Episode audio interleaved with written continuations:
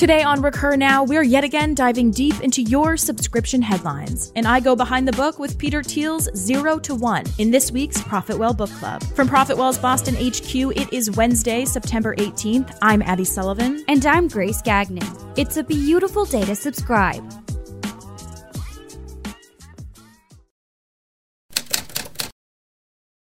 NBC Universal dropped details on its new streaming service, WeWork's IPO. When is it happening? A new subservice brings Italy to your doorstep, and it's been a brutal year for GameStop. We're diving deep on how its new executive team plans to recover. We're breaking down today's top subscription news. NBC Universal introduces us to Peacock, its new streaming service. And yes, the name is a play on the company logo. According to TechCrunch, Peacock will offer more than 15,000 hours of content, including TV, film, and originals. Peacock will host fan favorites like The Office and Parks and Recreation, as well as some originals such as a Battlestar Galactica reboot.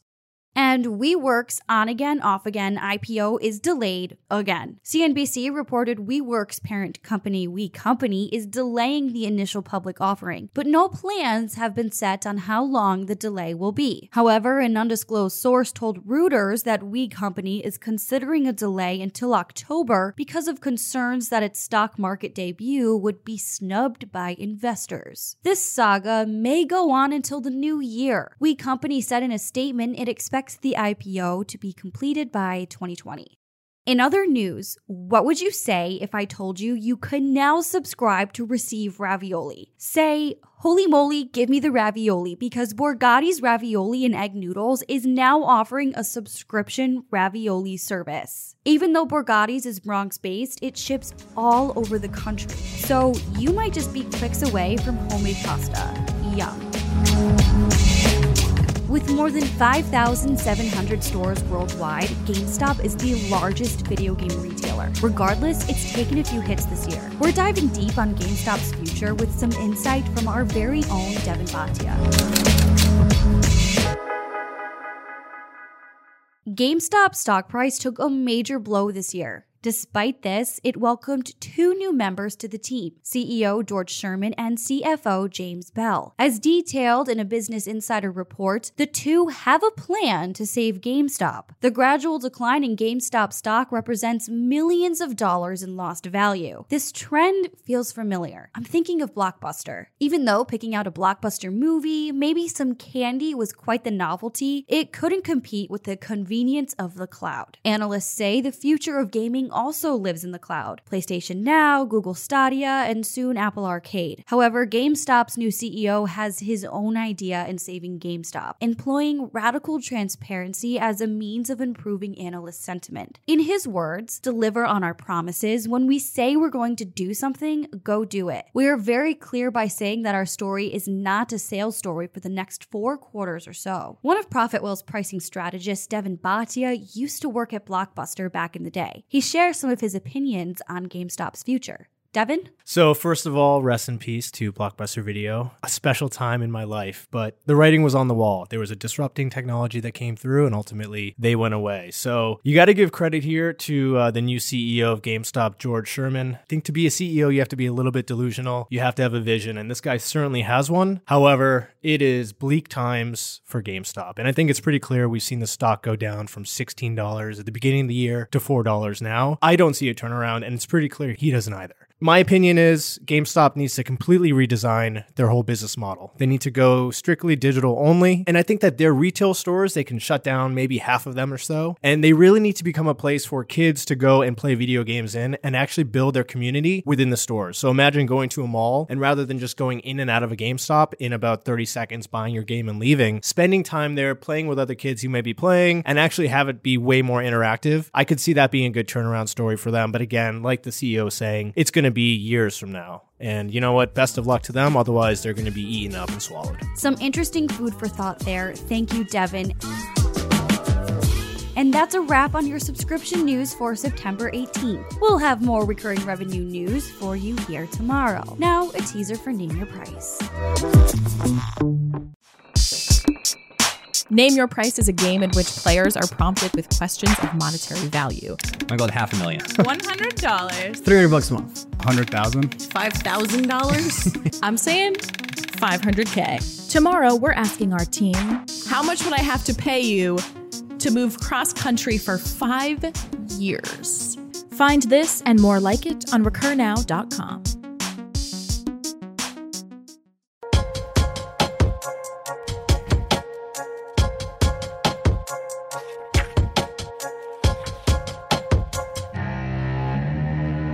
Why reinvent the wheel when you can invent something just as innovative but entirely new? The greatest leaders are those that have learned to think for themselves, those who've invented revolutionary solutions to our biggest problems, not those who've perfected solutions that have already been created. On today's Profit Well Book Club, I dive deep into Zero to One, written by entrepreneur and investor Peter Thiel, who claims we live in an age of technological stagnation. And although IT has improved rapidly, there's no reason why progress should be limited to computers or Silicon Valley.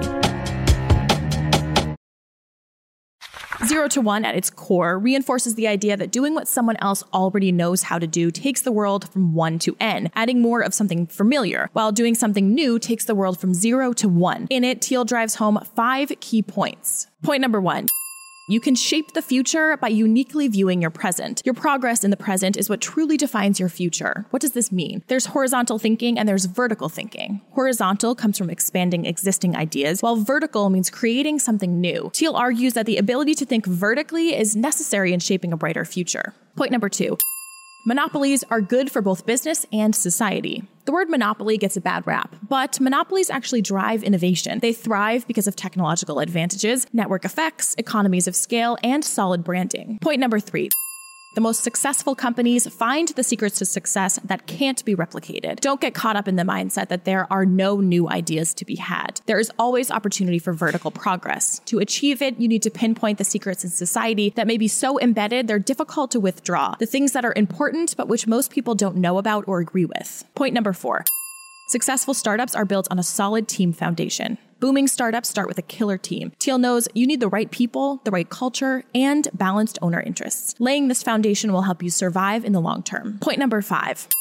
There are seven critical questions every business must answer. Thiel claims there are seven questions every company must answer in order to analyze and understand their market opportunity. He nods to the clean tech boom that spanned 2005 to 2009, where an investment bubble was at its height in Silicon Valley and thousands of companies were started in the industry. But so many failed because they didn't consider the market and the company itself. To hear each one of these questions, listen on to the extended version. So, do you need to read zero to one? Thiel's take on building a better future can sufficiently be summarized in 10 minutes or less. I wouldn't run out and buy the book just yet. I don't necessarily agree with his sentiments in their entirety. But first, listen on if you're interested in a more in depth rundown of each of these above points. If you feel like you're set, skip ahead. But if you want to dig deeper with us, keep listening. We digested zero to one from cover to cover, so you don't have to. Remember, we have five main points here. So let's dig a bit deeper into each one and see what we can unpack from Thiel's take. Point number one. You can shape the future by uniquely viewing your present. Again, there's horizontal thinking and there's vertical thinking. Horizontal comes from expanding existing ideas, while vertical means creating something new.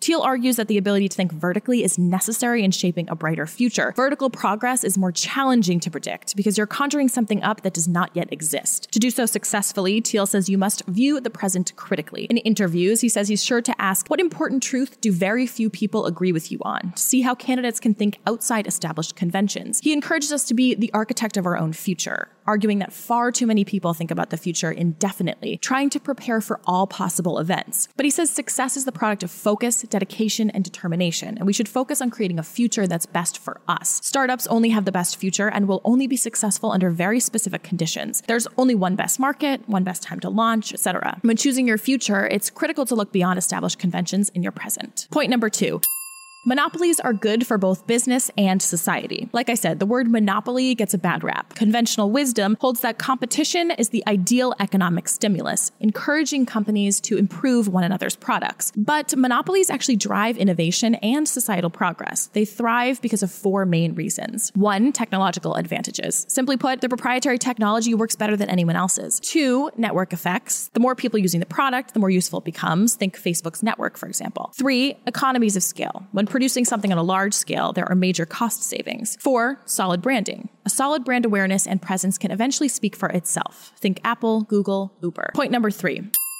The most successful companies find the secrets to success that cannot be replicated. There is always opportunity for vertical progress. To achieve it, you need to pinpoint the secrets in society that may be so embedded they're difficult to withdraw. The things that are important, but which most people don't know about or agree with. Consider slavery, for example, which not long ago was considered a societal norm. The fact that it was wrong was a secret. You must find and chase these secrets, Thiel argues, to avoid merely making horizontal progress. He also drives home the fact that building a company is not an overnight success story. It takes years of sweat and tears, especially true when it comes to profits. Many startups aren't profitable off the bat, and you need to stick it out and keep in mind the end goal in order to become profitable, starting small and expanding as you see fit. A secret Thiel himself witnessed with the growth of PayPal. When he calculated the value of the product back in 2001, he found most of the profit was expected to come in a decade later, which may have seemed terrifying at the time, but just look at them now. Point number four.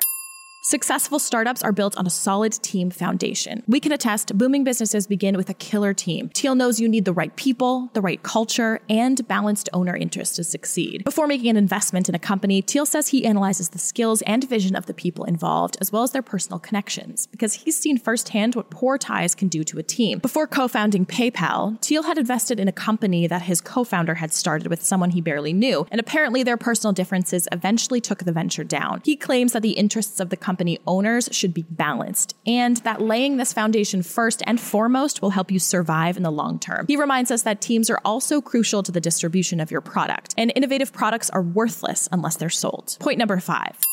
There are seven critical questions every business must answer. Thiel claims there are seven critical questions every company must answer in order to analyze and understand their market opportunity. One, the engineering question Can you create breakthrough technology instead of incremental improvements? Two, the timing question Is now the right time to start your particular business? Three, the monopoly question Are you starting with a big share of a small market? Four, the people question Do you have the right team? Five, the distribution question. Do you have a way to not just create, but deliver your product? Six, the durability question. Will your market position be defensible 10 and 20 years into the future? Seven, the secret question. Have you identified a unique opportunity that others don't see? When you have solid answers to these seven, Thiel says to forge ahead.